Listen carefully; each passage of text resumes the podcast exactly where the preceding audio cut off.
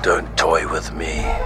I'm not a little boy any longer. And you are an old man. I'm still faster than you.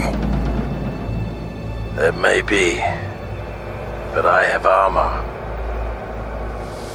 Let's find out.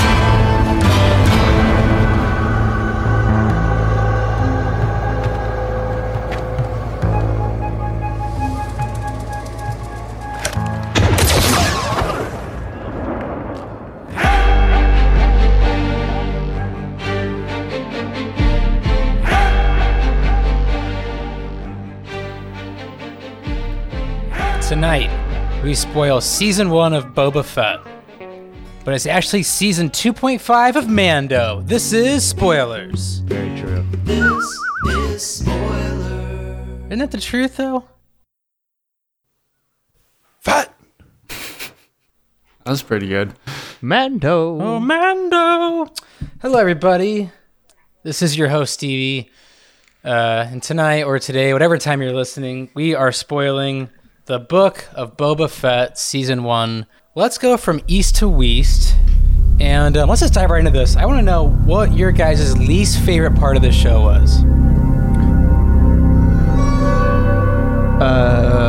This is Pappy. Least favorite part of the show? By far, Luke Skywalker showing up. Really? Again? Listen. This whole shtick. Find a new slant. Luke Skywalker has never been the best character in Star Wars. The Uncanny Valley of CGI Luke Skywalker is 1,000 times worse, but I think we'll surprise some people tonight. I'm kind of very positive on the Book of Boba Fett, so I have very few complaints other than that weird sidetrack. Actually, specifically my least favorite part was when, what's the chick with the Ahsoka Tano? Yeah. Is that her name? Yes. When Mando's like, why are you here? And she's like, I could ask the same thing to you. And Mando's like, because the story has a reason for me to be here. Why are you here? And she doesn't even answer that question. Why is she there? It's so lazy. Do you want me to answer that when the time comes? Maybe when we talk more about that episode? I'll tell you what I think, Pap, just as like a hardcore Star Wars fan when we get there. Not that I know, right? I wasn't in the writing room, but I can tell you what I think when we get there. I'll say this, though. I don't have as many complaints as one would imagine for a Star Wars thing. Okay.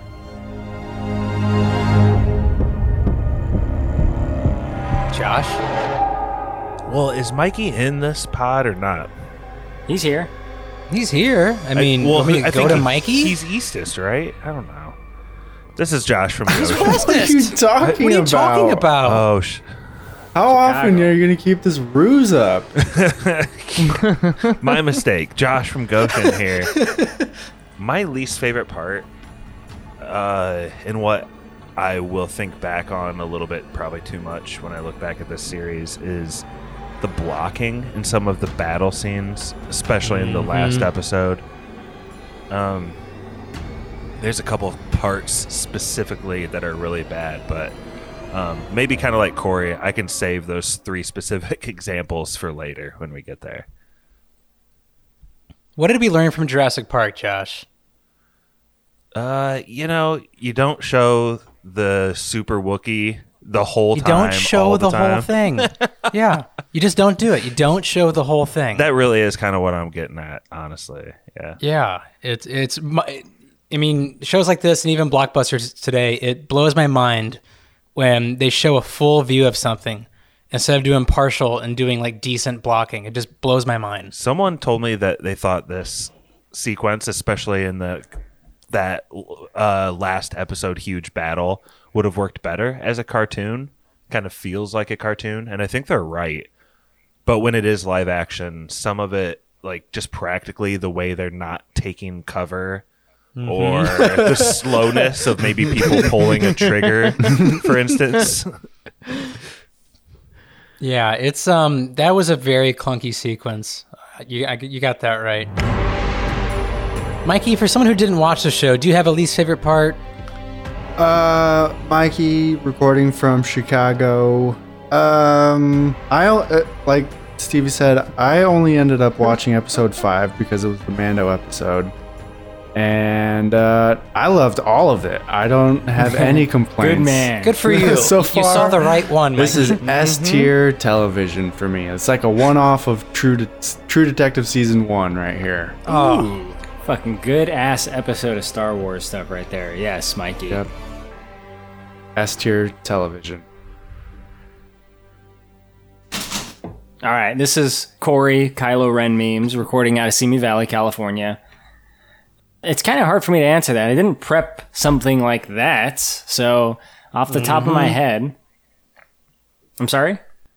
No, I was saying, I know. I always come in guns hot. I never tell you guys what I'm going to say. Oh, okay. Well, just off the top of my head, there's a little Tusken Raider kid in this show. He's in a few episodes. Yeah? Aw, he's cool. If I was Boba Fett, I would have probably choked that kid out when his parents went around. Oh! I would have put that kid down. What the hell?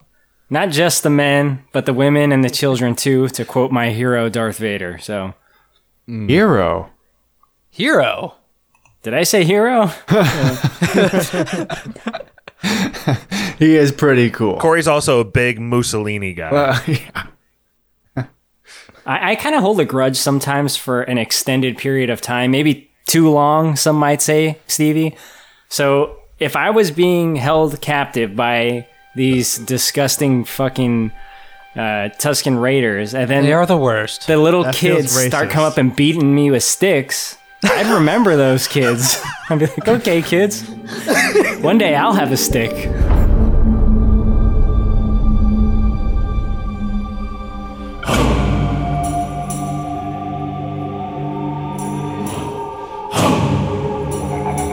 But they let him live. Man, Corey, jeez.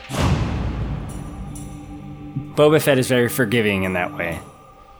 He's gone soft, Corey. He's gone soft. We all do.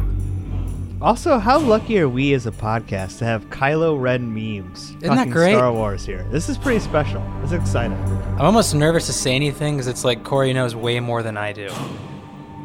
So any complaints I have can probably be filled in real quick from like, you know, the Clone Wars or something like that. How long have we had Corey on the podcast now? Because it feels like we just take it for granted, all his Star Wars knowledge. We're just a bunch of losers out here. Is this year 3? Did we get him before the great acquisition age? Corey's been on for over half of spoilers, I think. There's been more spoilers with Corey than without Corey, I believe. I don't know if exactly that's true, but when I first started, we were doing... the Fellowship Lord of the Rings series, like right after I joined. Now we're doing the third. So I guess that's this is year 3? I guess that's 2 years, technically. The Corpo Wars. Yes. Is the Boba Fett episode going to sound more positive than the Return of the King episode? Because I'm a little worried about it. Well, it has to by default. I mean, so Corey joined right after the Night of a Thousand Tears for spoilers. So yeah, it's about 3 years now. Good on him. Mm-hmm. Pap, I want to kick this to you. Episode 1 was incredibly annoying to me. I think it was easily the worst episode by far. Do you think they shot this like as a pilot to maybe get picked up, or what, like in your mind, like what happened with this episode? Because it looks nothing like the rest of the series. I called you today and you described it as looking very Power Ranger. Yes, yes, much like Power Rangers. That's what it reminded me of. Oh, so it's fucking sick. Something like that. Sort of. Episode 1, I was a little confused by the editing at this point, and it took me a couple episodes to get into it. For this discussion, I will say I'm way more into the flashbacks and the building up of Boba Fett than I am like when he's like actually in power. And the subsequent episodes do a good job of kind of like mixing those up, but there's something about when he's in power that it looks a little bit cheap. You know what I mean? And like this episode was directed by Robert Rodriguez. We've done lots of Robert Rodriguez stuff at this point on this podcast. If you also consider Mando, but yeah, I don't know. This was like one of my least favorite episodes, actually. Like we're trying to like establish who Boba Fett is and what happened at this point, but. I was a little bit thrown off by this episode. I was not as into it. Well, this episode answers some classic Star Wars questions. I think everyone always Which I don't care. Wanted Everyone wanted to know, how did Boba Fett get out of there? Did he just turn his jetpack on immediately and get out? Was he stuck for like 1,000 years and aged weirdly? But Kylo, how would you sum it up? He just kind of hacks his way out? Yeah, Billy, there was hacking on him.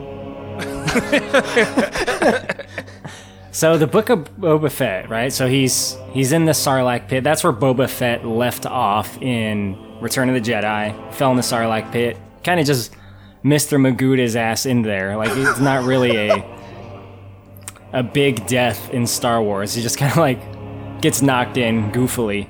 One of those force kicks by Luke, where it's like... Yeah, Luke misses a kick, and that was written in canon as a force kick. It's a force kick. That's Star Wars for you right there. Mm-hmm. So Boba Fett has escaped the Sarlacc pit in the show. We finally get to see it. Now, Josh is right. That's something that's been talked about among Star Wars fans for so long. Like, he escapes the Sarlacc pit, and how? And there's, like, different versions of that in Legends. Like, he jetpacks out in a very, like, grandiose way in one of the comics, if I remember correctly. But I don't think there's any real way to make that cool. Like, he gets out. I mean, he, like, kind of crawls his way through it. He finds some oxygen. He uses his flamethrower to attack the Sarlacc that's eating him, and he just crawls his way out. I mean, I don't think it's like that cool, but it's good that they don't play it as cool. Like, he barely survives this, and he's, like, weakened, and he's fucked up for a while because of it. I think that's the better angle. Would you guys have liked it better had they, like, not shown him inside at all? No, not me. You have to, right, Corey? Because it's Star Wars. You have to fill in that gap. Do you have to, though? I think so, right? I think they're saying, you know, Boba Fett, this is where he left off. This is where he is. How did he get here? Here's the exact through line, right? So we know everything that happens after Return of the Jedi, essentially, in terms of Boba Fett's life. If I was going to start an opening shot of a show, Deserts of Tatooine, I would show his hand coming through, like, really dramatically through the sand, and never even show him, like, you know, like, fighting his way out. I just like Super Shredder. Yeah, much like that. I mean, that to me is a much better opening shot, and just leaving it to imagination. And almost have him kind of like hint at maybe what happened, but never really show or tell.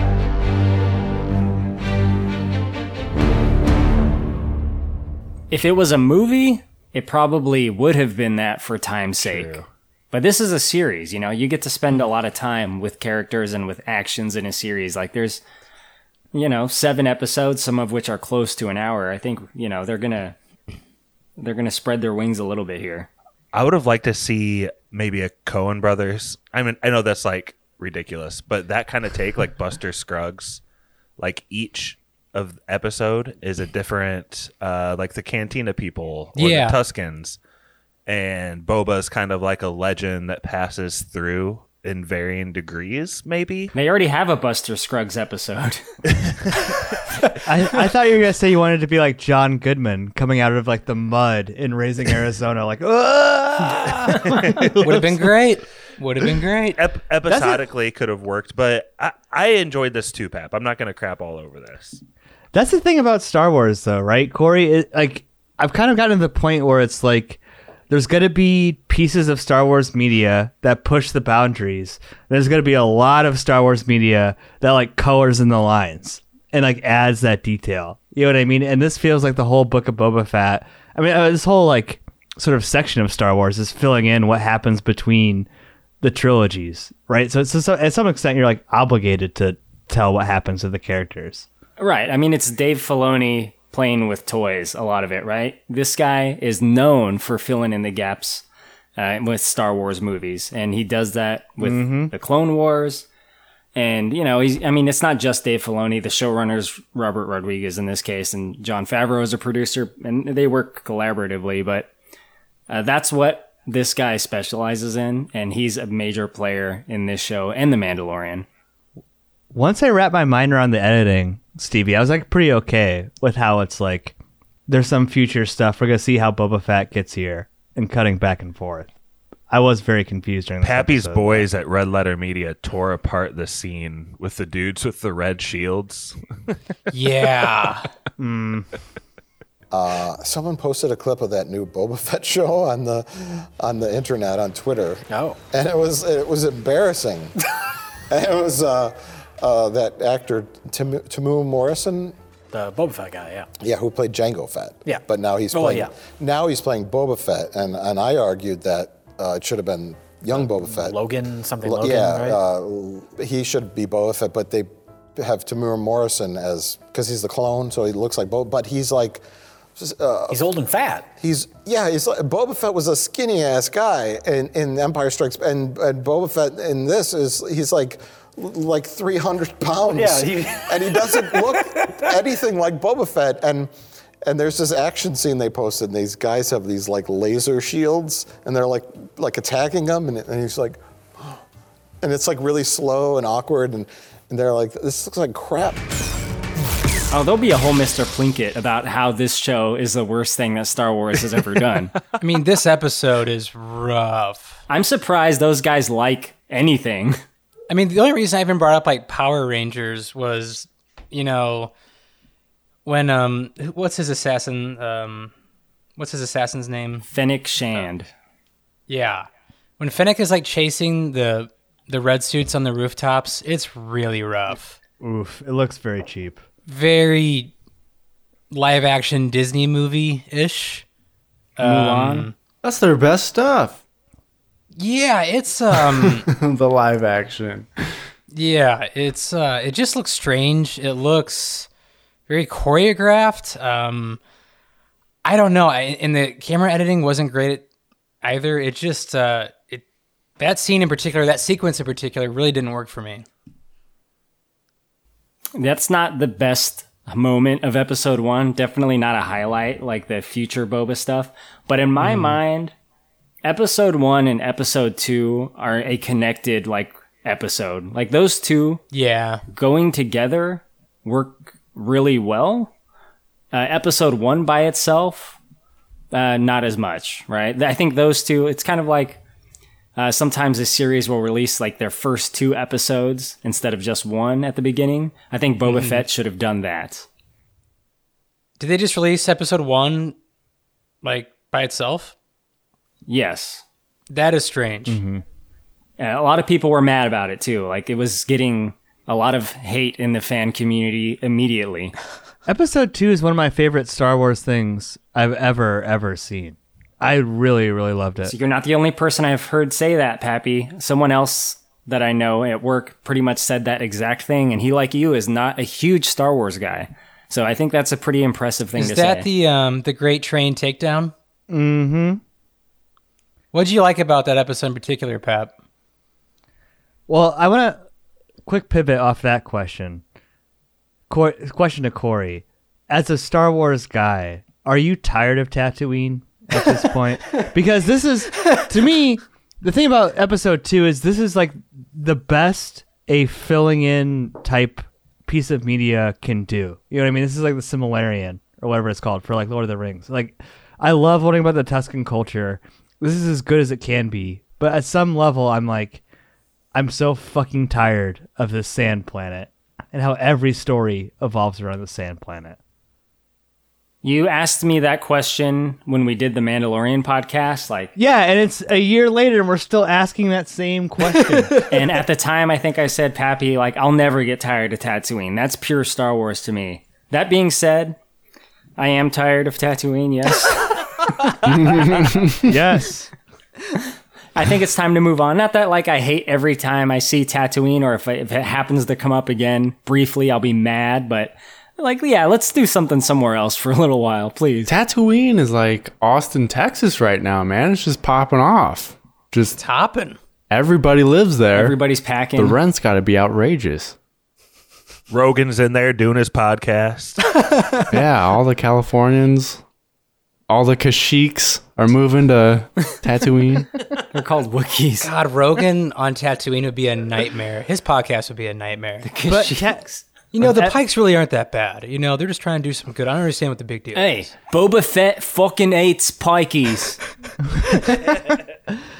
The thing about episode 2, Stevie, is that the main character, the protagonist, it is Boba Fett, but it could be any Star Wars character throughout this whole story. You know what I mean? Like, obviously it's Boba Fett because he got through the Sarlacc pit, but this is like, it feels like we're going in depth on the culture. It's kind of a standalone story a la The Mandalorian. Like, I fucking love this. And it felt very entrenched in Old West, like, imagery, which is like a big part of Star Wars. Yeah, that's kind of one thing I loved about Mando and kind of Boba Fett as a whole, is I feel like Jon Favreau was trying to make, which Star Wars already is, but like a legit Western in space. And I mean, this show highlighted it a few times of how cool it really can be. But I think one of the big highlights of Boba, you know, with the Tusken Raiders was when they were eventually like dancing around the fire with their, with their weapons, honestly. I thought that part was great. I can't believe you guys liked the synchronized dancing. I thought you guys would shit all over that. Loved it. I fucking loved it. It gave me serious New Zealand All Blacks vibes. Like, I loved it. There's a meme going around of they put Thriller music to that, and it works surprisingly well. I like this stuff too. I mean, I'm not breaking any new ground here by saying it's banthas with wolves, right?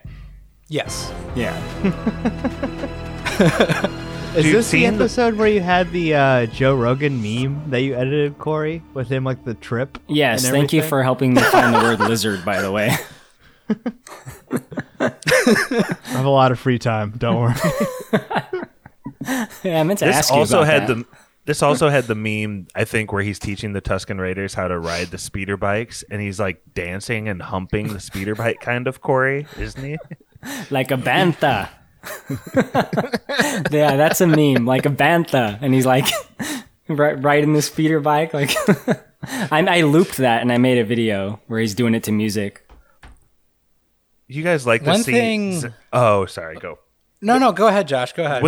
When the train passes, so like there's this train passing by, and it's the antagonist of this episode too, and it shoots back at the Tusken Raiders, who always like pop off shots at whoever comes to their territory, but they always seem to kill a bantha whenever they drive by. There's always just a big bantha that's like, oh slumps off.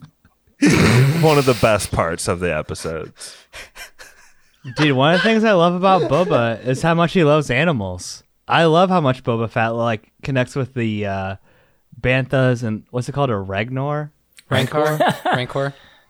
Ragnor? Yeah, it's called a Rancor. It's sweet. I don't know. Like, this is like a whole new dimension to Boba Fett. You know, like that he's kind of a caring, sweet person. That adds a lot. It's funny you say that, Pappy, because this all goes back to Boba Fett's first appearance, which, as you guys probably remember, because I think you did a podcast on it, was the holiday special. Oh, what great animation that was. It's awful. He looked cool. Boba Fett is riding like a huge dinosaur, right? And some of that is connected to this. It's an obvious throwback, I think, but, you know, where Boba Fett's the guy that rides a giant beast, because that's something he likes. Isn't like the Mando symbol like a giant beast? Oh, the Mudhorn? I think it's like a mythosaur or... Oh, yes. You're referring to... I thought you meant the one that... No, it's like on Mandalore. Like the actual... The Mandalorian logo? Yes, I believe it is. Okay, that's what I thought. I'm trying to become a bigger fan, Corey. I'm trying. No, I'm impressed. But I need to ask you guys, because as I said, I am like the most fringe Star Wars fan there is. Are the Tusken Raiders... kind of representative of like Native Americans in this country, or am I reading that completely wrong? I mean, it has to be, right? So I don't know. I mean, that's the only vibes I ever got. I just had to know. I think they're just indigenous people, period. Right. For us, that would be Native Americans. Maori. In another country, it would be indigenous, whoever it is. But, you know, this takes some of what they did with The Mandalorian and ran with it, wherein, you know, they're not just kind of like evil guys that exist in the desert that will just kill you for no reason. Like, what are they doing and why, right? Like, they have their own culture. They're actually the natives. And this is set up from prior Star Wars lore that existed from the video games. I talked about that on the Mandalorian podcast, but in Knights of the Old Republic, I think that's really where that was like played out in a, not the first time, but it was definitely like how everyone that's kind of in the Star Wars community started to understand what the Tusken Raiders were about. What's their physiology? Like, how can they never take off the helmet and like drink and eat? Are they part helmet? They were born with that helmet. Yeah. They're not part helmet. It's a... So they have a very long lore dialogue that you can choose to read in the Knights of the Republic game, but it's essentially a religious thing, right? And one of the reasons there's so much conflict with them and everyone else is that no one can speak their language, like not even droids. So the communication issue is a huge factor. Now, they take care of that in the shows by doing sign language, which I think is cool, but it's a religious garb. So it's there all the time, I guess, unless like no one's looking, maybe in the vein of Mando. Yeah. Nah, they were born with it. Josh, with the great train scene, did you like the action of this and kind of how like it unfolded? I thought the camera work was great. I don't know what you thought about it. Mm-hmm. It makes it seem like Tuskens have people set up all over the desert because they're like there when it first passes by and they fight for a couple minutes, the speeding bullet train, and then when it crashes, some of them like pop out of the nearby bushes like, yay, run out. Basically, a lot of Tuskens die except for like one or two, and they make their way to like the head train. And there's a pretty cool droid moment. There's a cool droid driving this train, and it kind of self-destructs, pops itself out to the desert, and Boba Fett crashes the thing, and they like take the bounty. What was the bounty? I kind of forget. What was on the train? Water. Was, like, water? And was there a box of spice, too, that he just kind of like... Ooh, spice. Yeah, very Dune vibe. Spice is a big thing. How does spice work in this world? I was confused by that, too. Is it just like Dune spice? This feels like more like a drug, because Dune spice is like essential to their... Right. Isn't Dune spice a drug? Well, Dune spice, I think, like more like helps them calculate like high math and stuff. It's more like a fuel. Nice. Spice in Star Wars feels more like a crack cocaine type thing. Yeah, it's powder cocaine, but that's limitless. Pretty accurate, indeed. I'd say. Spice is like a drug, right? So It's not like in Dune where it's used to like travel for their light speed or their hyper speed, whatever they call it in Dune. But it's just a drug, and it's being run by these like this drug cartel essentially, which is the Pike Syndicate. And that's the thing about this, like when you have a movie or a show on Tatooine, the Dune imagery is so one for one with Star Wars, right? Like the whole like sand dunes and like big worms and everything, and now they're running spice is like. I just saw this Denis Villeneuve movie 4 months ago, which is the exact same thing. Big worm from Fridays there. No Friday fans, all right. It's all right. Future spoilers pick, maybe.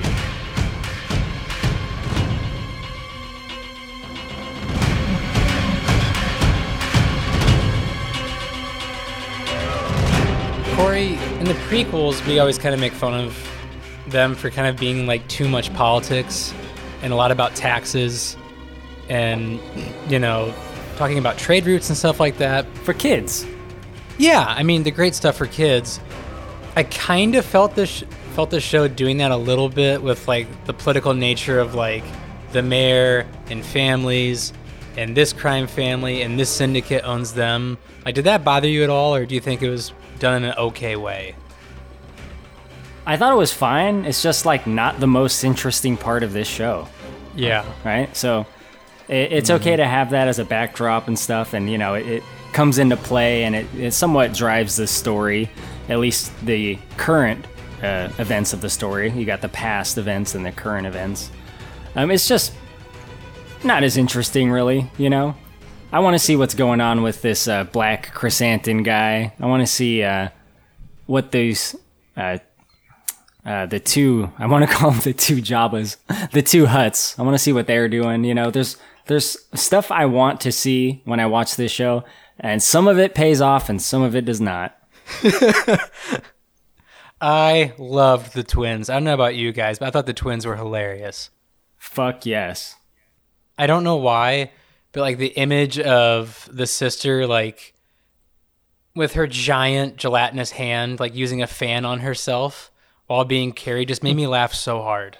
And I think the brother is like wiping his brow, like in the heat with like a little like furry animal, like a live animal. Like it's not dead. He's just like wiping his brow with it. I love the details of like the huge drinks that they're drinking too. That's like they're pimped out on. There's that whole subplot about like, what is that thing that they're propped up on? Like a little parade thing. They keep referring to like Boba Fett refuses to be on like a little parafet paraded around the city. But here come like Jack and Jill twin Fetts. All pimped out. They have spinners on the wheels, man. Yeah, it's the two Adam Sandler Hutts. Yeah.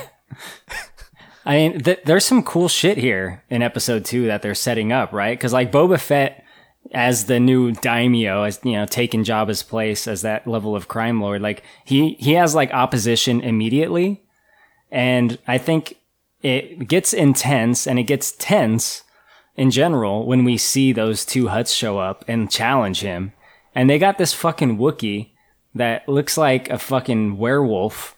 Like, looks awesome. He's fucking like horrifying. Like this Chewbacca is like, you know, a mile apart from this guy. Like this guy just looks like an evil Wookiee, like straight up. It looks like Drago in a Wookiee suit. I mean, he's massive. A Russian Wookiee. There's that scene later where he's in the casino. He just freaks out because these two, I don't even know what species they are like winning gambling. He's like freaks out and like beats him up. It's very intense.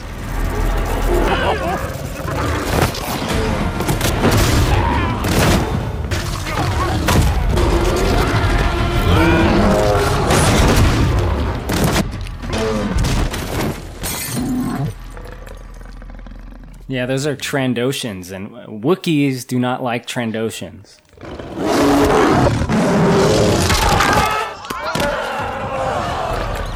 Oh, they don't? No, they don't. So that was like that little touch to acknowledge that in lore. Okay, see, I just thought he was pissed drunk. And that was for the fans, Stevie. That's what I thought, too. Why don't they like him? That's part of it. But that if he's going to fight anyone, it's going to be those shitheads. Why?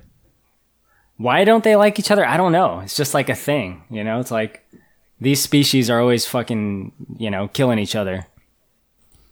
What's going on in like the Fett home planet, Corey? Because like the twins are very happy to just retire back there and chill out for a little bit. Is that just like a hedonistic luxury zone for these giant slug things?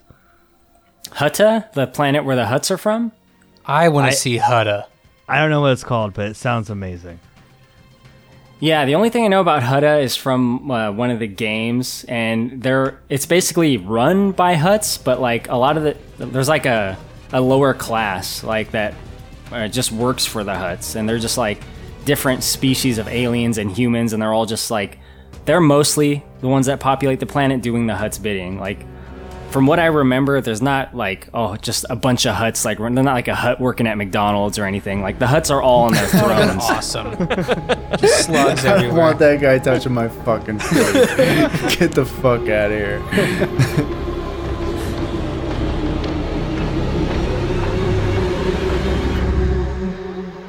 All right, do you guys want me to bring up Mando or not? We definitely should talk about Mando. Pappy. We were supposed to talk about something at the top, and we forgot. Yeah, the Patreon. If you listen this much, here's 35 minutes of content. We're going to split out episode 5, right, for a Patreon inclusive. So Mikey only watched episode 5. He's a Mando enthusiast, so check out the Patreon.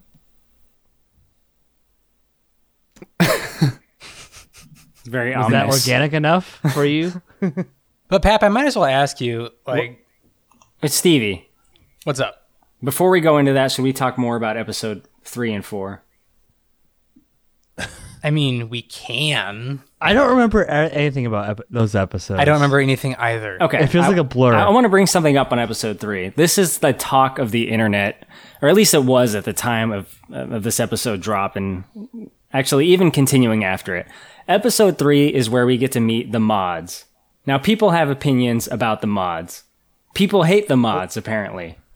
Are those the guys on the bikes? The 50s style looking Fonzie kids? Like that Sugar Ray music video?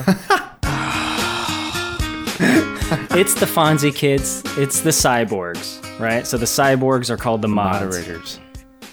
Now, Stevie, the hilarious joke that everyone was making, and you kind of referenced this, but in a different way, is that they're like the Power Rangers. People reference them to the Power Rangers? I've seen no less than 10 memes comparing the mods to the Power Rangers because they all have different colored bikes. Because remember in Power Rangers Turbo, they all had different colored bikes? Yes. Yeah. I mean, do people on the internet... I mean, I haven't looked on anything. They really do hate the mods? Yes. I think they're one of the worst parts of this whole series. They don't fit in at all. Why? You just don't like their fashion? Do people like that dress like that on Tatooine? It seems very strange. They just don't fit. So here's the thing. Here's my position on the mods. Get this out of the way here. It's true that they don't look like a fucking bum like everyone else on Tatooine. But not everyone has to look like a bum, you know? Like, sometimes you might go somewhere and a group of people might be dressed differently than other people in that area. I've seen it, I assure you. And in the context of Star Wars, the mods really do fit the universe perfectly. Maybe not the planet, but they can travel to this planet from somewhere else. And by all accounts, they probably have, right? So, but why? Tatooine's like an outer edge planet. Are these just like trust fund kids going to Tijuana to get their rocks off? Like what? No, an outer rim planet. They're all hometown kids, they say so. I grew up here. We got to protect the sanctuary. Look, I grew up one block over. We'll be trapped if we go to that neighborhood. Maybe they were all from like a commune, from a central planet, and they moved when they were younger. Oh, socials and greasers. Very much greasers. I mean, I think they're supposed to be like mods, right? I mean, they all have British accents, for Christ's sake. Peaky Blinders. Interesting.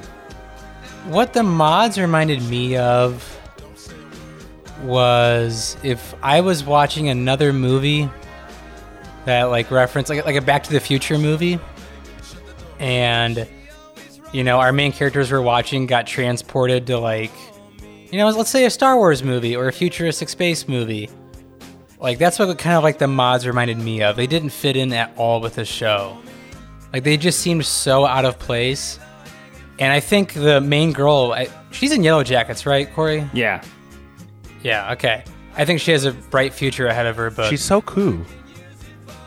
Yeah, she has extremely bright future ahead of her. I just, I hope the show, or any future Star Wars shows, don't continue with the mods. It just seemed so out of place. There's got to be a mod show, 1,000%. Why? There's no way there's not. It's a little bit of okay boomer creeping into you guys. I don't like how these guys look. Get off my Tatooine lawn. This I don't care that they're dressed like an 80s Michael Jackson music video. You kids and your damn cybernetics back in my day. I don't care about that either. At least like look like they fit in with the show. Like even if say their clothes are the same, fine. The bikes just look so out of place. The evil Wookiee fits so much better than the mods. The mods have like way too many people going on. Like, can you describe any two characters on the mods, Josh? Like how their personalities are different at all? Girl mod and I mod. So how are their values, their personalities different? They're indistinguishable. So the complaint is that they're not fleshed out. But yet Pappy loves the Tatooine or the Tusken Raiders, and you can't even I guess name one. Because we've been name watching one the Tusken Raider. Name a character. For 40 years. We've been watching them for 40 years. We know there's leader Tusken Raider. We know there's child Tusken Raider. Right, and that's all communicated visually through like their paint. The mods are just ridiculous. We know who the leader is, Josh. We know what he's about. They have paint. and the mods have different colored Power Ranger-y bikes. Cool. But I mean, my whole point with the mods, and I know you guys kind of already argued this, but is that they're very like prequel era, like Star Wars, like I mean, obviously they're not Tatooine, but maybe like a Nar Shaddaa, a Coruscant. Yeah, I could totally see them in the background of a prequel movie. I see what you mean by the fact that they're here is disorienting, but I just think like, you know, people that have nice things could also be in a shitty area, right? It could happen. So it's wouldn't they get robbed? I think like they're the ones that do the robbing kind of thing, you know? Yeah, they are street toughs. Which is, that's how we kind of get introduced to him anyway, is they're stealing water from... Stephen Root, the blind DJ from Oh Brother Where Art Thou. Yes, or Bill from King of the Hill. True. The crime wasn't that they were stealing it. The crime was that he was charging like 60 credits for 2 ounces or something like that, right, Corey? Yeah. And Corey, how much is a credit compared to USD? Well, you got to account for inflation. This was 8,000 years ago. I have no idea, man. I just had to ask. But before we get into the guy with shiny armor, anybody have anything else to bring up from like episode 4? Because it's kind of a blur to me between like episodes 1 and 2, and then we go to the shiny guy. Yeah, I mean, episode 4 is a lot of it's like the Fennec backstory, right? I don't particularly love that one, and what bugs me the most, really, and this is only spoken to in this episode, this is the only area where it's addressed, is, okay, going back, Boba Fett kills Bib Fortuna, who was Jabba's successor. We saw that at the very end of Mandalorian. Super ugly. Not a handsome man, right? No. Boba Fett goes and kills him, and he takes over. Only in episode 4 does he say why. Now, let me ask you guys, do any of you remember why? Why is Boba Fett doing this? Why does he want to be Daimyo? I know why. Why? Bid, like, sold him out, right? Let's hear it, Josh. He's just, like, tired of being all the brain and never the muscle. He thinks he's smarter than the people that have been ordering him around. I think that's basically it. That's it. And he kills Bib Fortuna because he says something like, that bloated pig double-crossed me. And that's not mentioned again. And I was really not looking forward to, but I wanted to understand why Boba Fett showed up at this guy's doorstep, killed him, and said, I'm in charge now, bitch. Like, what did Bib Fortuna do to double-cross him? Right? They don't tell us, and we don't see it. I can't infer anything, and I've been racking my brain trying to figure out, like, how he was double-crossed. That part doesn't make sense. And maybe going back to the opening question, that might be my biggest problem with this series. Okay, so go to Return of the Jedi. I haven't seen that movie in forever. Didn't Boba, like, eventually, like, get a hold of Han Solo? He wrapped his like wire wrist launcher thing around Luke, and he like had him detained for a short moment in time, but he didn't really like... Oh, I see. You're asking about the movie before. Empire Strikes Back. Yes, he captures Han Solo. In frozen carbonite, yeah. Yes. Okay. I'm trying to remember this. Didn't Bid like pretty much tell Jabba that like Boba failed because he was late with bringing back Han Solo? Not in the text of the movie. But isn't that... I thought that was canon. If it is, that's the first time hearing about it, and I like that angle. Okay, maybe I'm wrong. But I thought that was canon. Bid was pretty much in Jabba's ear about how Boba failed in bringing back Han Solo and he was late. That's the only thing that would make sense to Corey, because this show fills in all the gaps from Boba climbing out of the Sarlacc pit to that moment. And yeah, Bib Fortuna seems pretty clean on him. He's just been dealing with like raiders and these bikers. It doesn't have anything to do with Bib, does it? I mean, no, not as far as I know. Like, he's been completely detached from Boba's life post Sarlacc. Maybe he was just like, maybe that's some of the trauma he has, is like he just murdered a dude and has been making this excuse up in his mind ever since. He double crossed me, man. Time for redemption. There's like no one left alive that would know the truth, so he could just be like, I can't talk about it. It was too traumatic. And before we talk about the shiny guy, I have a question for Josh and Corey. Answer this any way you guys want. I feel like Star Wars has had an issue with this forever. Why do they always kill off the coolest villains? Like right when we meet them. Why? Who are you talking about? Bib Fortuna? Guy. No, blue guy. Cad Bane or whatever his name is. You jump into the last episode here? Well, I'm just saying, I have to talk about it because otherwise I'll forget.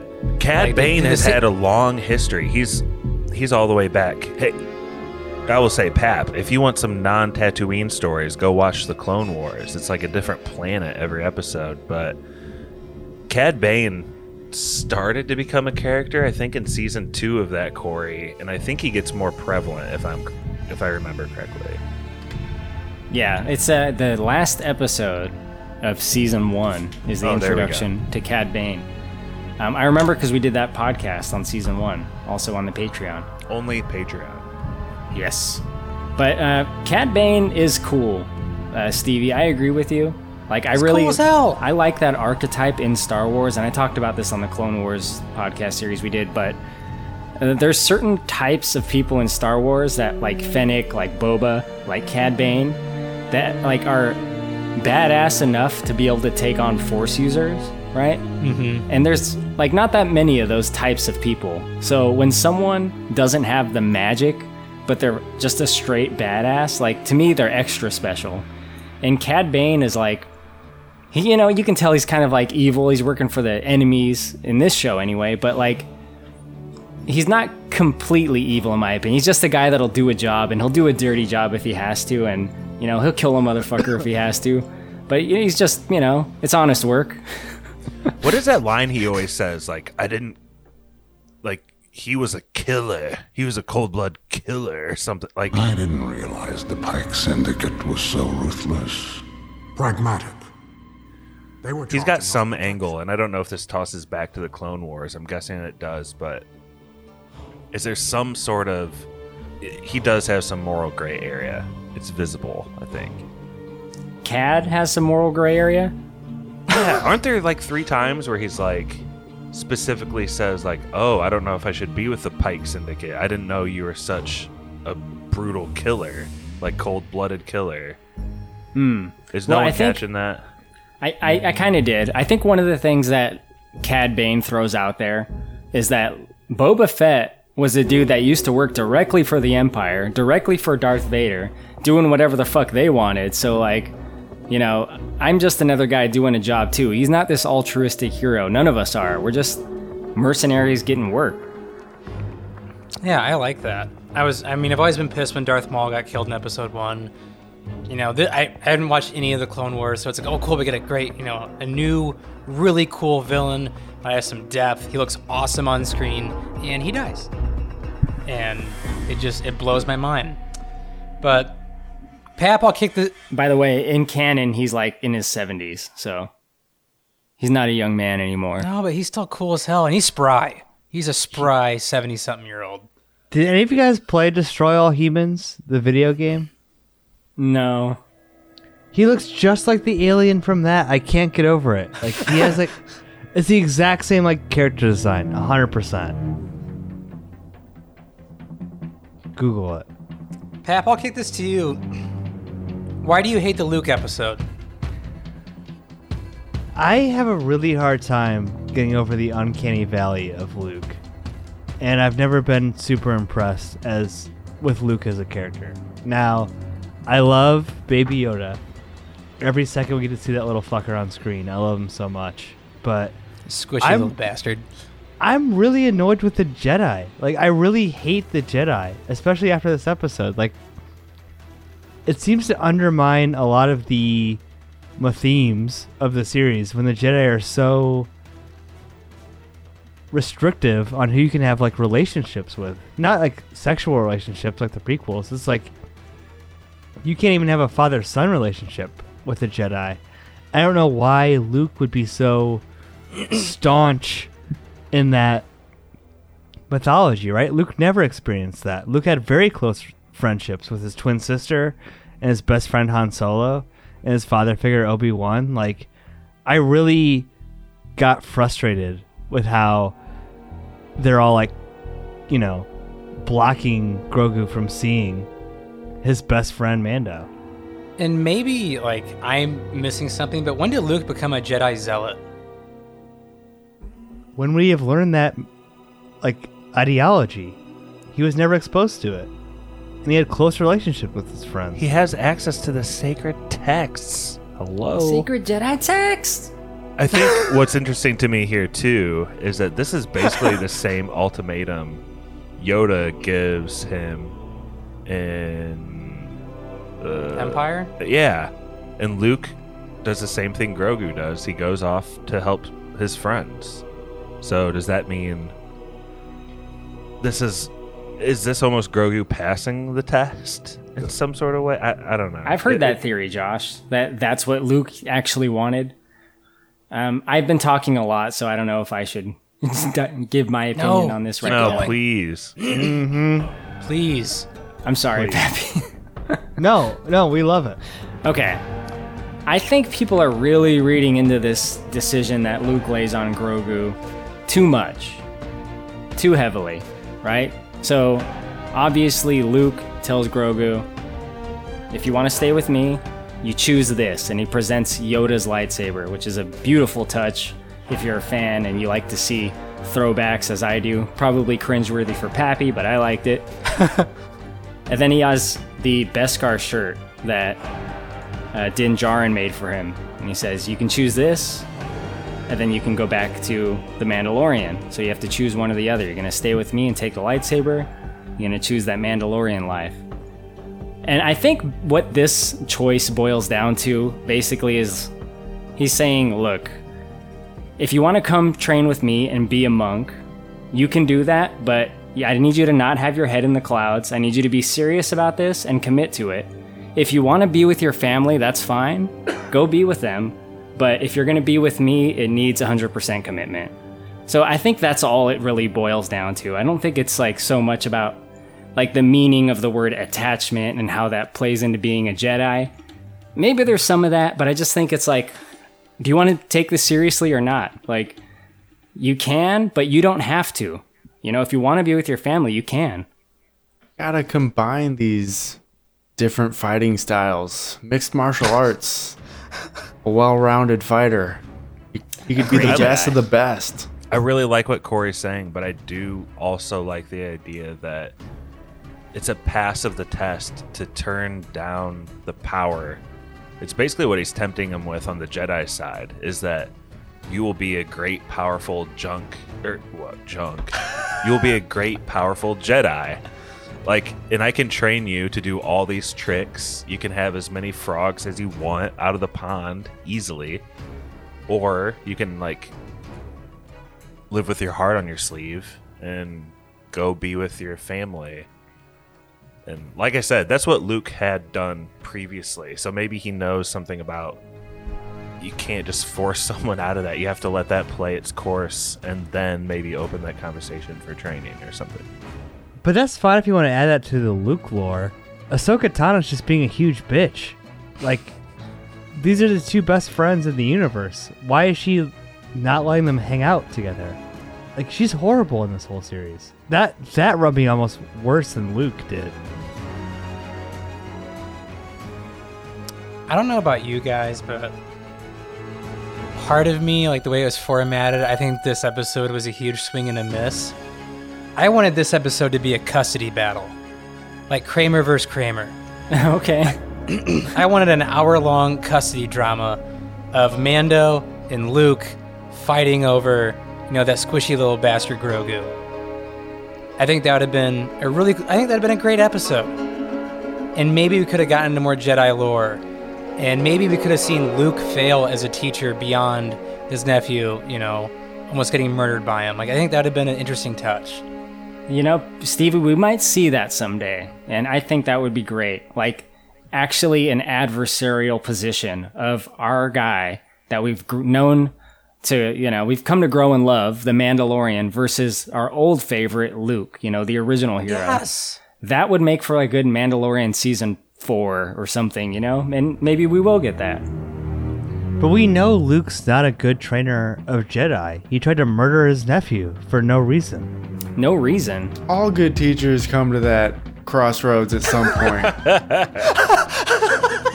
He just tried to kill him for no reason?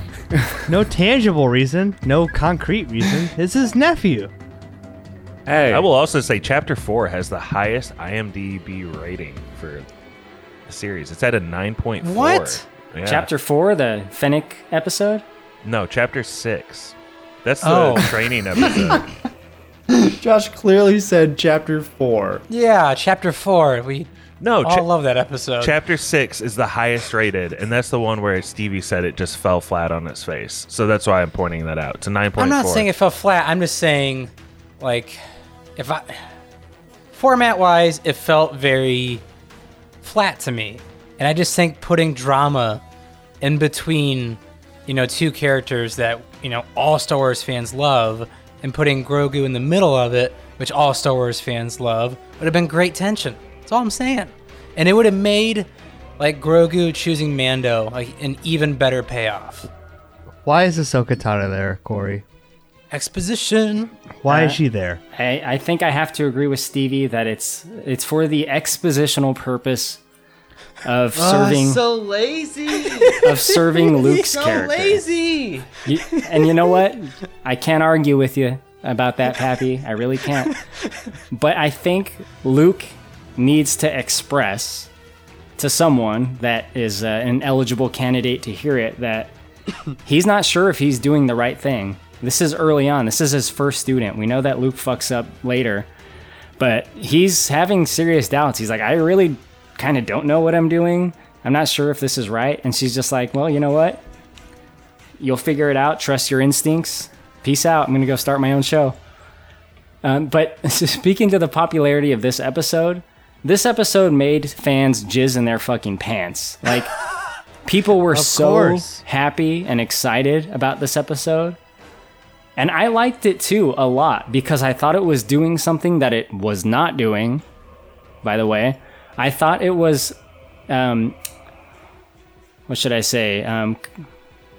completely severing the connection of Din Djarin, the Mandalorian, and Grogu, right? I thought this was a clear Grogu stays with Luke scenario, and here's why we're not going to see him again for a while, right? Because obviously at the end of Mandalorian Season 2, he goes off with Luke, but I think there's this like doubt in fans' heads, like, is he going to come back? Are we going to see him again? And, you know, that's set up, and we'll talk about that later, but I thought this was like, no, like Mandalorian Din Djarin is off doing his own thing now. We saw him with Luke. We know what they're doing. They're off doing it. And Din is on his own. That's what I liked about this episode at the time that it aired. That was my conclusion from it. Obviously, I was very wrong about a lot of things. I thought the same thing too, Corey. I thought this was like a final goodbye. Like, you know what I mean? Kind of like a final of just finality of, okay, I know you're safe. I know you're doing well. You know, remember this, you know, token, this mithril from me, and we'll kind of go from there. I thought that was going to be it. And like you said, I was super wrong. I mean, there's a really strong emotional beat that tells us that, right? When Grogu waves goodbye to his ship. And he can sense him there. Mm-hmm. Like he can full on sense Mando there. So it's an even more like emotional pull. I know I've harped on this a lot in The Mandalorian, but is the Uncanny Valley CGI Luke not bothersome? I was going to ask, why hasn't Sebastian Stan been cast yet? Just recast him. He was doing Fresh. He was busy doing a movie I can't wait to see. He's doing Pam and Tommy. Yeah, is he trying to get all of the X-rated content he can out before he signs a Disney contract? You can't do them at the same time, yeah. No, I think Luke looks fucking amazing, nearly to perfection in this, Pappy. So I'd have to disagree with you. He doesn't look like he does at the end of Mandalorian, which is questionable, and I didn't talk about it a lot then because I didn't want to defend it because it wasn't great. What should I do about it? Will I see you again? Kylo's right. He's right. No, he's not right. It looks pretty good? It looks pretty darn good, Pat. No, I'm usually hating on this stuff, and it looks really good. Listen, there's like attention to detail, right? Like the individual fibers of Luke's hair are moving. So congratulations to Disney for pulling off that technology. But there's something off with the chemistry. There's something off with the way Mark Hamill is delivering those lines. It does not feel real in the same way that real humans are delivering the lines. Uh-oh. Like all throughout this thing, right? Okay, so it's funny you say this, Pappy. He wasn't delivering those lines. It was a computer. Yeah, there you fucking go! Like, how do you guys not... Do you guys really not feel that? Like, it doesn't feel like a human is doing this performance. Like, at all. He may look okay, and maybe that's, like, this cutting edge of technology... This is like a horrible slippery slope. We're going to replace all actors with CGI robots. This is terrible. Every documentary Pappy sees, the producers are the subjects. Every piece of media he watches, the dead folks come back, like, replace the CGI. You're making a joke of this. This is terrible. This is a horrible precedent. And if like what Pap is saying is that actors may never die. I just can't believe you guys are like signing off on this. Like I trust your guys' opinion.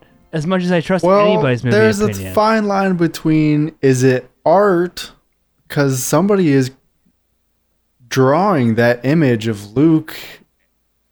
I mean, that's art. I'm not saying it doesn't take skill, but what would you guys rather see as an end consumer of this piece of media? The CGI robotic Luke or like Sebastian Stan? Sebastian Stan. But it makes me feel better that Mark Hamill is alive, clearly signed off on this stuff. If he was dead and they were doing this, I think it really would cast a different light on it, onto it for me. Did he sign off? Yes. He gets money from it. Yep. Disney wrote him a check. I will say this, Pappy. This is as far as I'll go in terms of the look of it. I don't want to talk about like the morality of it because I think that's a huge thing, though. I think this is literally like the moment where technology is shifting. It's literally happening before your eyes. I'm going to be on the wrong side of history. I'll say this. They cleverly cut away from Luke's mouth a lot when he says the lines because the audio doesn't always match the mouth movement perfectly. And I noticed it a little bit, and I noticed they tried to, like, you know, have the camera off of him when he was speaking because of that in a lot of cases. I want to be clear. Like, even if you could, in 100%, one-for-one, AI match an actor, right? With, like, you wouldn't be able to tell. Brett?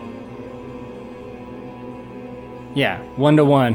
The perfect representation of a human in a digital environment. I would still rather see a real human delivering those lines because there's something way more impressive and artistic and interesting about that than a CGI character that the producers can just make on a computer. It's...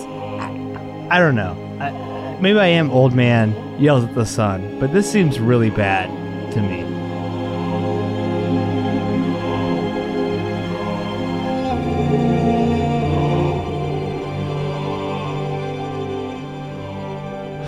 Well, it's one character at least. At least it's not like every human at this point, right? Yet. So, slippery slope argument though. I know what you're saying, Pat, but that has like always been kind of sort of the end goal of some animation is to make it as photorealistic as possible, and it's like they're doing it. It's like, this is what they've always been pushing towards. It's like the same with video games and all of that stuff. It's like, they're always trying to make it as photorealistic as possible, and now they're doing it. So it's like, you got to give them some credit. This is what they wanted. App loves Toy Story. Who is they, though? Disney. I think CG artists. The government? Programmers, yeah, designers. CG artists, like, yeah, like, just like any graphic design on computers or anything. It's like, that's always been like the end goal, is to just make stuff convincing enough that you're going to fall for it. And then comes the metaverse. I am kind of with Pap, though, that he says that. Like, it is a really slippery slope. Because where does it stop? But a slippery slope isn't a valid argument, really. It's a fallacy. I think that we're like going to really look at this point in media history and be like... Because they were doing it with Marvel, right? When they, like, de-aged Kurt Russell. This is beyond de-aging. This is, like, creating a character out of whole cloth. And... I hope there's still a space for, like, real actors to do real acting down the road, but there may not be.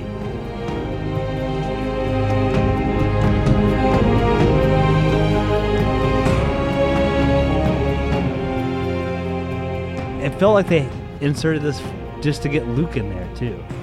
Well... It feels nothing about the Book of Boba Fett. Why are we even going? You know what? Here? Let's save some of that, because I think we have some stuff with that ties into episode 5. Does Pappy say Bubba Fat? Is that part of from living in Minnesota for a while? Is he messing with us? That's Southern Boba Fett, all right? Bubba Fat. Boba Fett.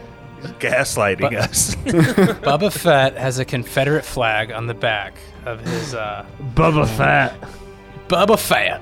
That boy slim. Mandalore will rise again. I love that. But, Josh, do you think this was really ever about Bubba Fett, this series?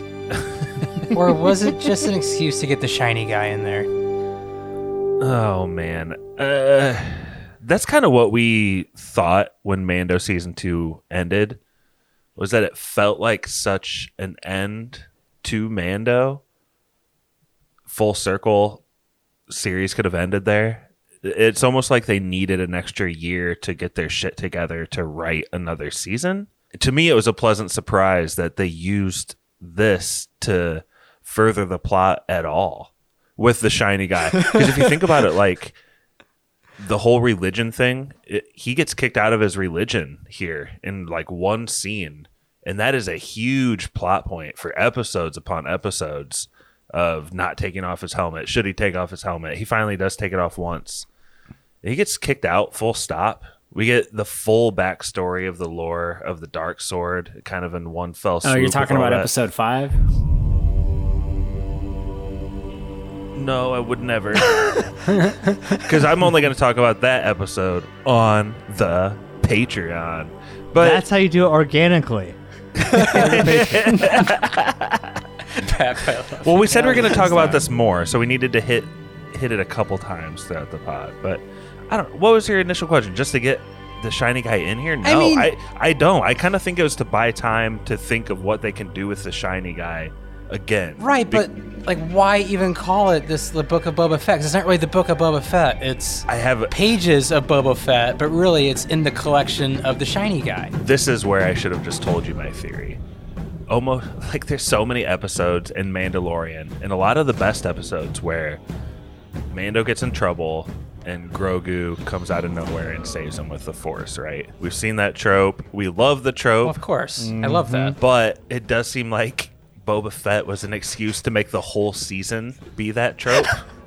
He stops the Rancor at the end, just like one of those episodes, and it brings the whole season to a head.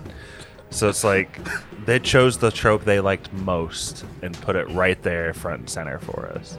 I do think what Jon Favreau is doing with building like an extended universe is probably the best since Marvel. Because there's been a lot of failed examples of people trying to do this exact thing.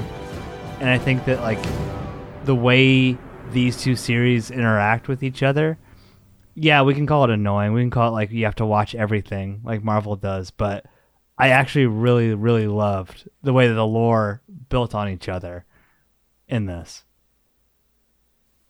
Right. It's definitely a good thing that the same people are doing some of these shows to make the initial fundamental connection that other people can probably take and run with. I agree with that, Pappy. Doesn't it make the sequel trilogy seem like more of a shit show? You know what I mean? Like, oh, yeah. How well these two like pieces of media, like 12 hours of content, what maybe even more, like 18 hours of content if you count both seasons of The Mandalorian, are synchronized. Like the sequel trilogy was just a fucking shit show. They had no idea what they were doing, and Jon Favreau's in there cleaning it up. Great. No, they planned the whole sequel trilogy ahead of time. No, they did not. Hey, how many more of those do we have to shit on? Yeah. Well, so here's the thing, Pappy. To acknowledge you, I'm saying that they have learned some lessons, right? Yeah, don't bring Rian Johnson in to direct any of these episodes. Why? There he is. There he is. We're going old school. I think they have learned some lessons, and that's a good thing, right? And that's promising for future Star Wars media. And to be honest, it's a credit to Kathleen Kennedy. So if you want to take away from her for the initial sequel trilogy, that's fine. But then you have to, you know, tip your hat at her for these things occurring, because I think they said, you know what, maybe we did make some mistakes. The movies did fine, you know, financially and stuff, but like the writing could be better, and let's make that process better. And they're doing it. I mean, to varying degrees, but for the most part, they're doing it. One thing I really like about these two shows, you know, Shiny Guy and Boba, is... Shiny Guy. I have to call him Shiny Guy because it stands out on screen so much between him and Boba. Like, Boba's got the dusty old pale armor. Then you got Shiny Guy who's driving a Rolls Royce next to him. You know what I mean? Well, yeah, he's the new Boba Fett. I mean, I know exactly what you mean. It is symbolic of, like, their place in Star Wars right now. Yeah, it's I have to call him a Shiny Guy, and it's not a bad thing. Like, Mando is the Michael Jordan of Star Wars to me. I think, honestly, he is so cool. But one thing I really like what these shows are doing is, yeah, it's building on some lore.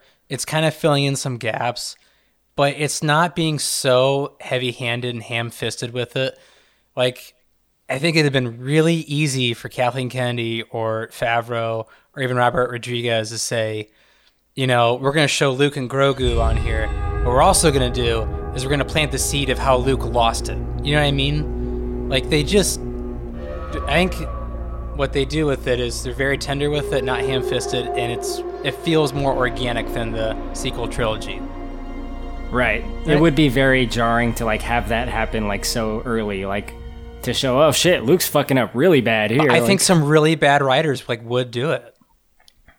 And not to jump ahead to episode 7, but Corey, I feel like we're done with Tatooine, right? Like, a bow was put on Tatooine, hopefully, right? Like, Boba is in charge now. We have fixed Tatooine. This place is good now. Freetown forever. Drinks all around.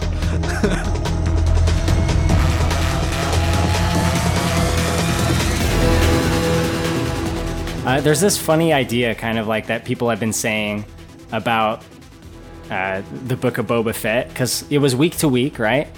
And people would watch an episode. By and large, the fan community would be mad, and then they'd watch the next one and be like, oh, it's okay, it's getting better. Then they'd be mad again. And it was kind of up and down, right? With episodes 5 and 6, there's this ridiculous notion that still kind of lingers in the fan community that... they brought in Din Djarin, the Mandalorian, to fix the show. Like, oh shit, people are mad. Let's bring in Din Djarin. Like, as if they filmed it the few days before the episode released. Do people not know how TV works? They just had that set laying around. Yeah, they just had everything planned out and ready to go. They have no idea how, like, film and TV works. No, like, fanboys are just so, like, up their own ass. Oh my god. Like... Pedro Pascal isn't very busy either. His schedule's wide. Yeah, no, he's not one of the most sought-after actors around. All they need is a little fire under their ass to get these great episodes out. What? They should just make every episode South Park style, and we that's the idea. They want 6 days to air, boys. Yeah. 6 days to air. Could you imagine where the Star Wars franchise would be in 1 year? But that's why I'm saying, like, I feel like it's just Jon Favreau and Dave Filoni. Like, when you hear, like, we gotta get backup, and the Mando scene plays, I think it's at the end of episode 4 or something. Yeah. Yep. But that's all you need to know. You hear the Mando theme and you already know what's going to happen. And that's great universe building. It takes a lot of planning to do that. Right. Definitely.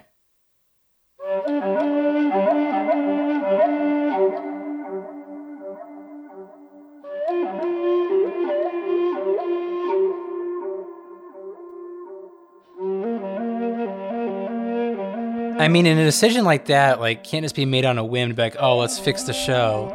Like, when you're, you know, obviously they were planning Shiny Guy and Grogu to team up again. Like, when you're planning stuff out like that, you're planning out, like, multiple projects ahead of that. It's not, you know, on a whim, hey, let's get these guys in for a filler spot. Like, you're changing the trajectory of shows when you do that. Maybe, like, before they were even brainstorming, they were like, man, this Boba Fett guy can't hold this whole show on his own. We definitely need a Mando episode just sprinkled in here at some point. Let's get in the final episode, episode 7, because I know we kind of want to leave, you know, Shiny Guy more to Patreon. Did you guys kind of like the Last Stand of, like, the Western town vibe? I did. I don't know what you guys thought. Or do you guys think it was kind of retreading kind of familiar waters with what we got with Mando previously? I know Josh has opinions.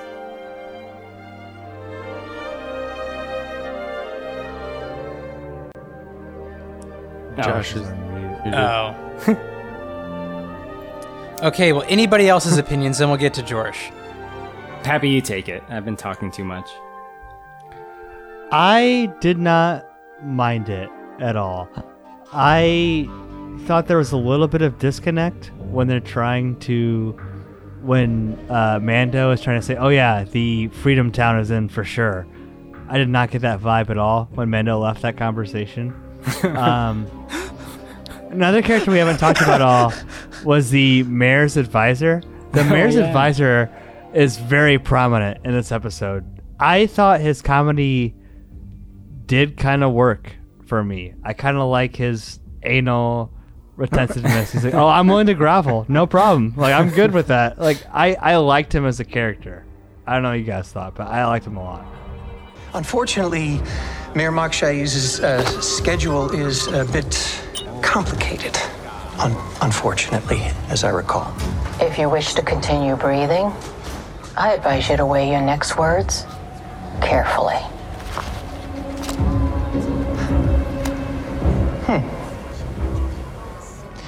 Actually, I may be able to rearrange some of the appointments that aren't as time sensitive as yours.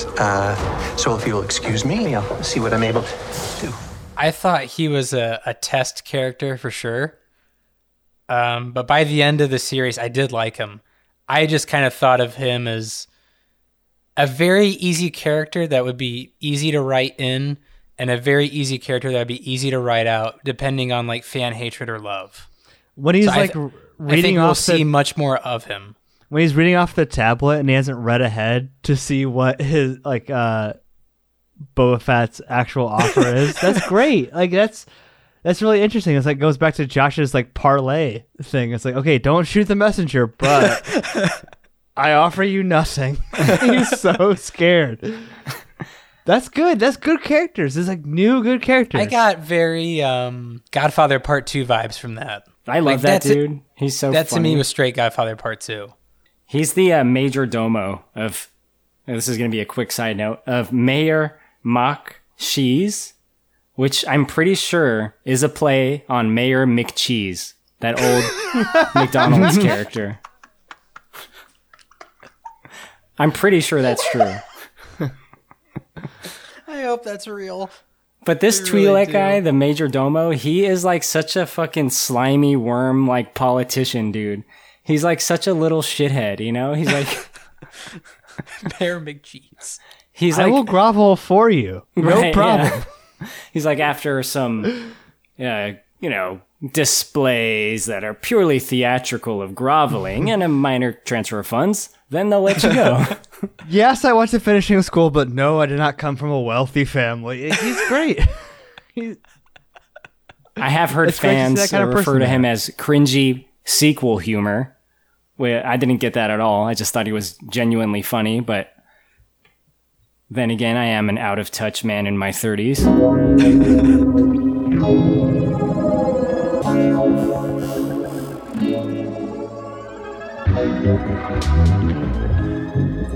I think there's a very big highlight in Episode 7, Stevie. And it's not just the Grogu, Din Djarin reunion. Gotta love it, though. You do. I agree. We love those two, so you have to, right? But the highlight of the big battle that is culminated in Episode 7, to me, by far, is Boba Fett and Din Djarin back-to-back just killing Pikeys. Yes. Just taking them out, man. Pikeys. I fucking hate Pikeys. Yeah, there's the Pikey Syndicate. They sell caravans. Oh, and decks. See, I almost disagree a little bit because I thought the highlight was the payoff of him riding a Regnor, whatever it is, Rancor. See, you're just thirsty for payoffs because there's so few in this series. But dude, that was so great. You have Danny Trejo driving in the Rancor, and then it's like, at this point, who else can we back up? And there's a very real reason why Boba Fett would want to bring out the Rancor, because he's a fucking wild card. He's fucking Godzilla out there, and we have to deal with it later. Like, that whole thing is so well set up and paid off. It's really, really good. No, it is good. I have another favorite payoff part. The mayor getting hanged until his neck breaks. That, like, weird octopus mayor, like, whatever creature he is. He's an Ithorian. Oh, it's so like... Is he an octopus? I thought he was like a snail. I'd like to be...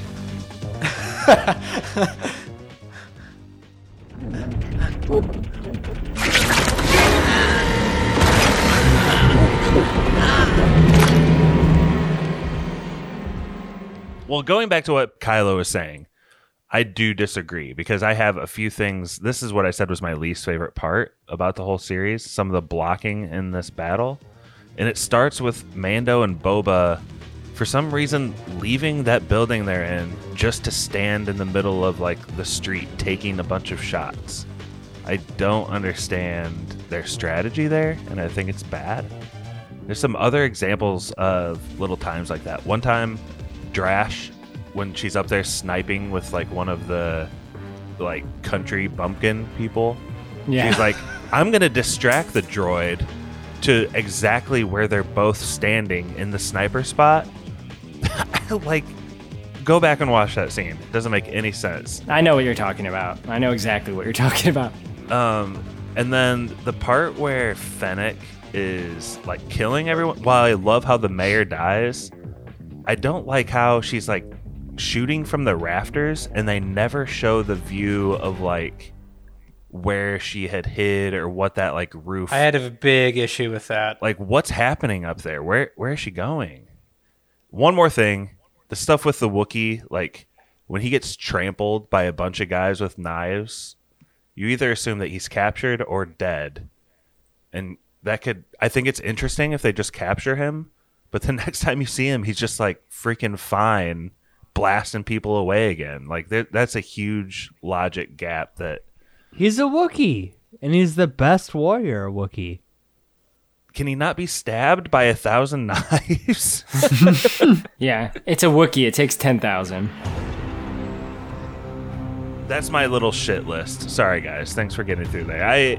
I do love the Gamorreans also, and when they die by getting shoved off the cliff, it's really satisfying. The only thing that could have made him better is if Boba Fett, instead of inheriting 2 at the beginning, he inherited like 12, and there's this gimmick where like you knew 2 Gamorreans were going to die every episode. It'd be like, oh no, the last two. Kind of like Kenny from South Park sort of thing. Like, okay, here's the Gamorrean death scene. One of the beauties of Star Wars is how it straddles all these different genres, right? Like Stevie mentioned, like there's the Star Wars, or the sci-fi aspect and the Western aspect. When the, what's he called? Rancor. Right? You got it right the first time. Boba Fett's the Rancor was fighting that like big droid. That feels like the best kaiju thing I've seen in a long time. It's this like epic scale of a fight with things that are bigger than the players who are like we've like come attached to. I thought that was great. It literally felt like a Godzilla movie when he was like tearing off those arms and stuff, and like he's getting blasted. I thought that was great. That is some good shit. It definitely is. And people have complained about this to varying degrees. I think a lot of people are on board with you though, Pappy, that they like it. But I've heard people say weird shit like, why didn't Boba Fett get his ship instead? And I'm like thinking, because the droids have these giant shields that the ship lasers won't work on, but whatever. I think having the Rancor there is a great payoff because it was set up clearly, like you said, but also, and I've touched on this, I think there are payoffs that are not paid off very well.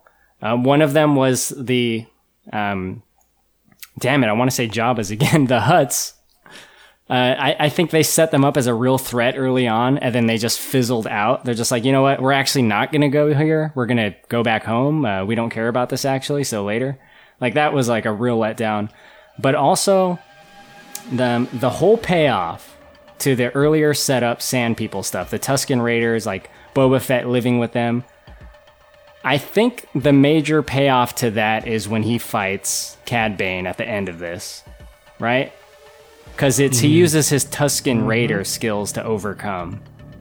And I've been waiting a long time for the Tusken Raider stuff to come back. I was almost certain that he would call upon Tusken Raiders to help them in this end skirmish here. Like, you know, he would go find the Tusken Raider, like, king and, like, you know, recruit the other tribes or something. But the payoff is just really, like, well, I guess there's two, and you guys can let me know if I'm wrong here. But one is, like, the physical skills he learned to defeat Cad Bane because his bounty hunter skills weren't enough, right? And then I guess the other one was just, like, the discipline he learned, right? Now he wants to rule with respect because I guess that's, like, a lesson he learned with the Tusken Raiders. Consider this my final lesson. Look out for yourself. Anything else is weakness.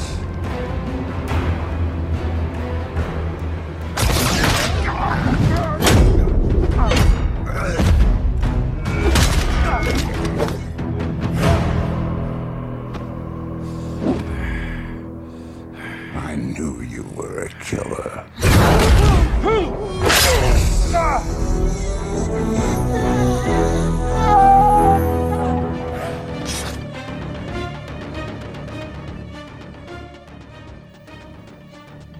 the character of Boba is like consistent too, right? Like he loves the fucking Bantha. You know what I mean? They have a great relationship. Some of the best shots of this whole series are Boba Fett on a Bantha, just riding over sand dunes. So they're so cinematic. They look great, despite all the CGI.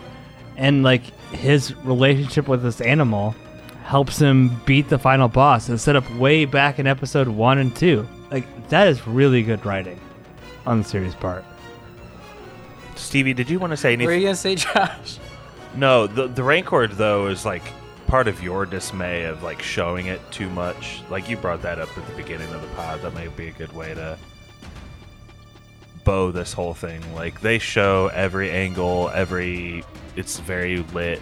It starts out kind of between the buildings, like Cloverfield.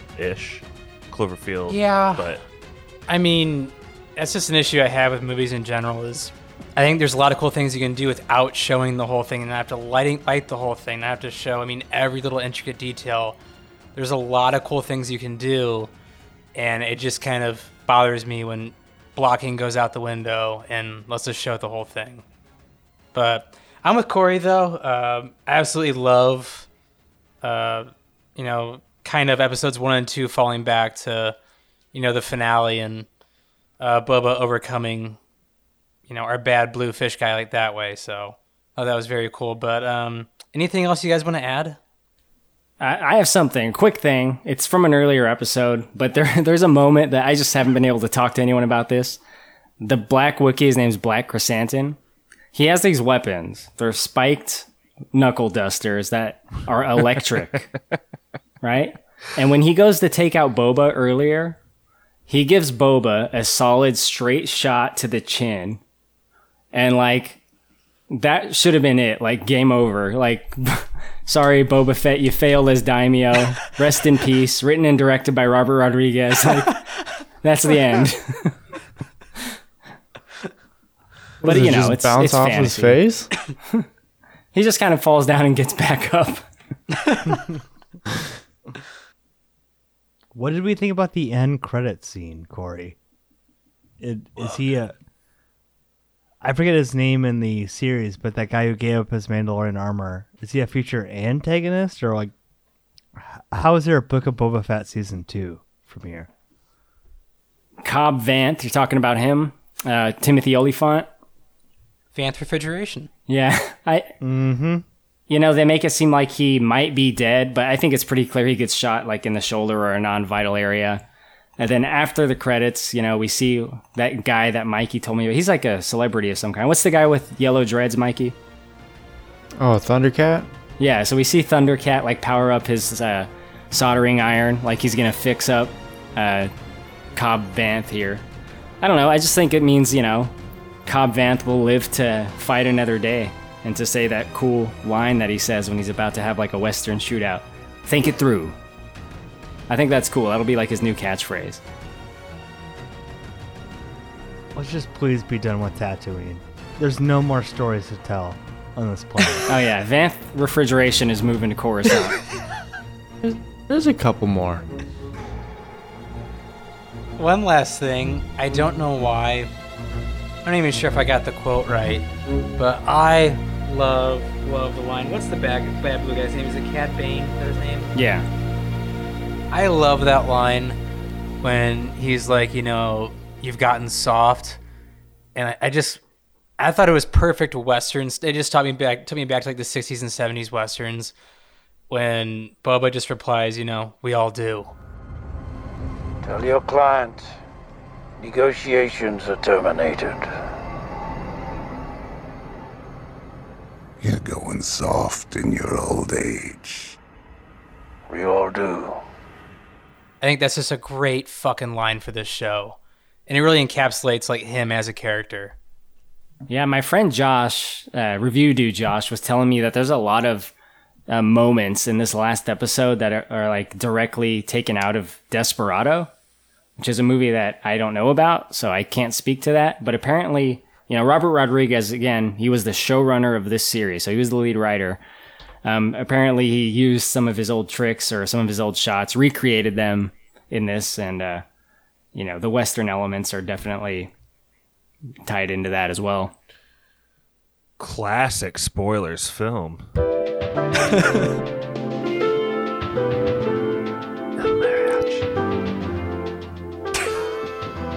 All right, Josh, you don't have any trivia, do you? No, sir. All right, well, I think that is it for this part of the Book of Boba Fett, as Pappy likes to call him. Boba Fett. Did we give a yes or no? Oh, I thought that was kind of, a given. But yeah, let's do yes or no's. Josh, you start. I'll give it a yes. Climactic as always. I like how Josh requested the yes or no. Well, we have very few segments. At least fulfill the segment. It's the yes.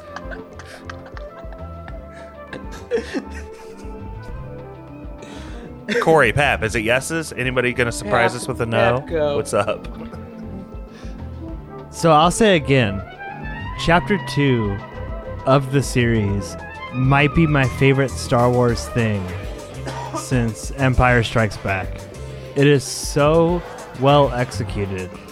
The way that the lore is built is so well done. And the way that this interacts with The Mandalorian. Listen, it's easy to criticize Disney for building these cinematic universes, but it's way fucking harder to do than you think. Oh, yeah. It's very consistent. I love the way these two stories play off each other. I would be a little bit disappointed if I only watched The Mandalorian to know that Grogu ends up with Mando off screen, but goddamn if I don't love every time Grogu waddles his way out to the middle of a conflict and solves it by like gently closing his eyes a little bit. Very hard, yes. Very, very hard, yes. I'm very impressed by this. My complaints are few and far between. It's so watchable. I watched it all in a day. I'm excited to see where Star Wars goes again. And I've been very down on Star Wars, but I think that Jon Favreau and Dave Filoni, and maybe to lesser extent Robert Rodriguez, maybe he's like the ringer for like the Western Star Wars stuff. But we'll talk about Episode 5 later, but when we get off planet and we see these other worlds, I think Star Wars is headed in the right direction. So very hard yes for the Book of Boba Fett. I liked it a lot. Awesome. I'll give this a really hard yes as well. Like I put in the thread earlier, I've never seen such a leap in goodness from episode 1 and 2 in any show in my life, which was like episode 1 and 2 of this series. I'm shocked they released it one episode at a time and didn't release the first two as a companion piece at least. I'm with Pap. I absolutely love the second episode. The action is fantastic. The character building is great. Actually get to like the Tusken Raiders and a piece of Star Wars lore for once. This show is awesome. It includes the shiny guy, that squishy little bastard that everybody loves. Grogu is awesome. I know Pap hates the CGI Luke. He actually looked really cool in this series, no matter how detrimental it is to acting in Hollywood going forward. Dangerous. Yeah, it can be dangerous. You're right. But, is this show what, the first two seasons of The Mandalorian was? No, it's not. But it incorporates the worlds very well and the characters seamlessly. And like Pap said, creating a universe like this is so gosh darn hard. I mean, if it were easy, everybody, outside of like Disney would have their own universe and have it be successful, which we've seen time and time again. It hasn't been. Whether it's been the Monsters universe or the Dark universe, whatever the fuck it was called, the Universal tried and got canned after one film, or even DC fucked it up so badly, that it just never materialized.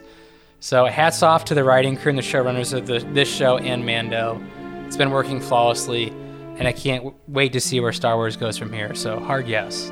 One more thing too, like Mando.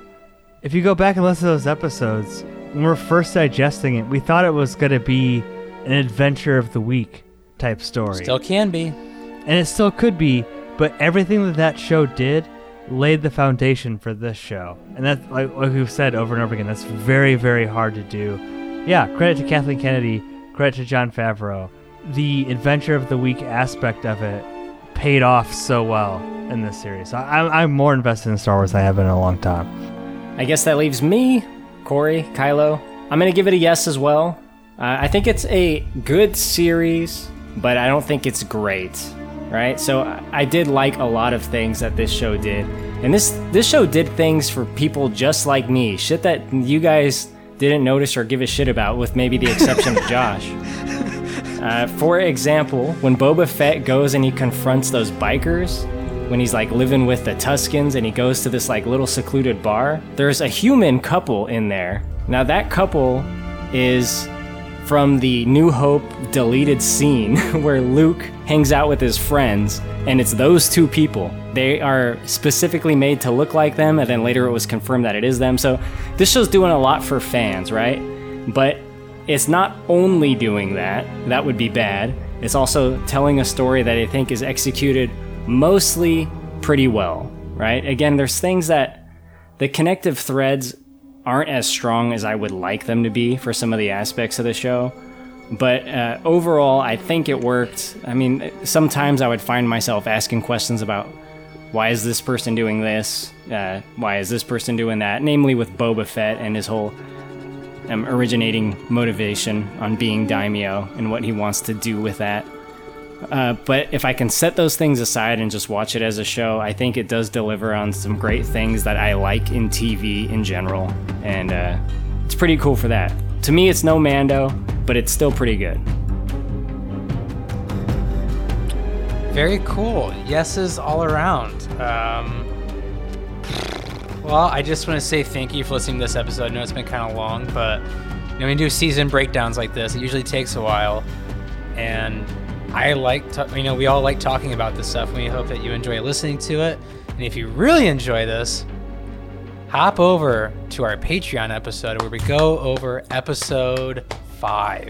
Smooth the one like butter. Josh is going to be hosting that. He's gonna crush it. I promise you. And we're gonna have a blast with that one too.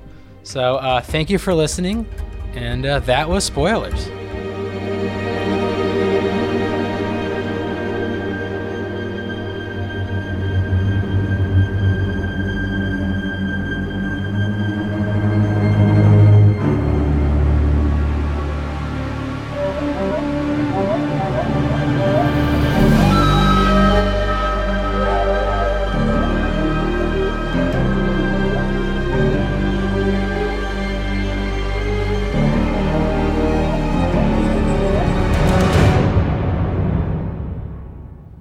Special thank you to our patrons. Nick. I think I have an idea how to draw Boba Fett out. Matt Troll. Like a panther. Yes. David. Another understandable misunderstanding. The only tribute I bear is the mayor's heartfelt welcome, which I express in his stead. The Meg. The mayor's heartfelt welcome and regrets that he's been drawn away by pressing matters, milady. Brother Brian. Rid the streets of Mos Espa of this scourge, and I will double my tribute to him. Brother Ellis. The Order of the Night Wind are not allowed to operate outside of Hutt space. Thank you for turning him in. Nurse Stacy.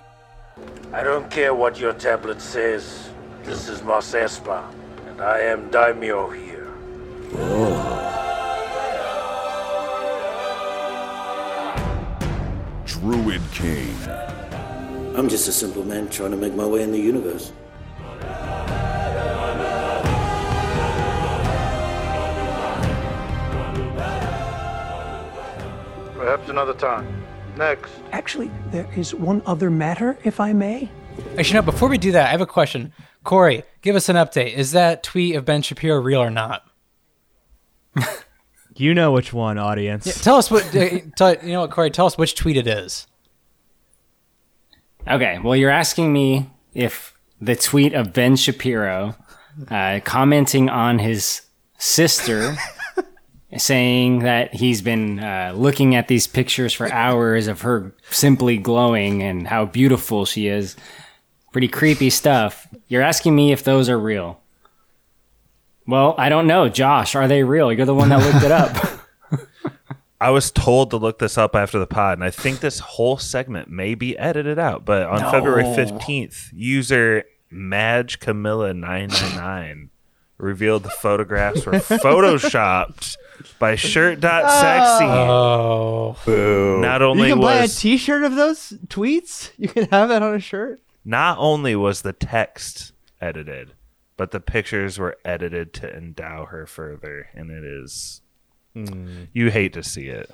See how much fun we can have on the podcast when Brett's not here? Where we can go. Any of you guys ever see The Real Thing?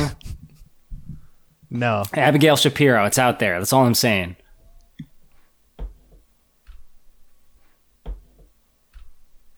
Well, anyway, Star Wars. Did you hear? Wait, did you hear the quiet as everyone started to Google? No way. The audience needed the break too. All right, they needed that break too.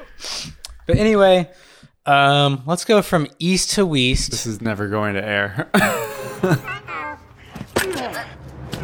gotcha. Do you know who I am? I am Boba Fett.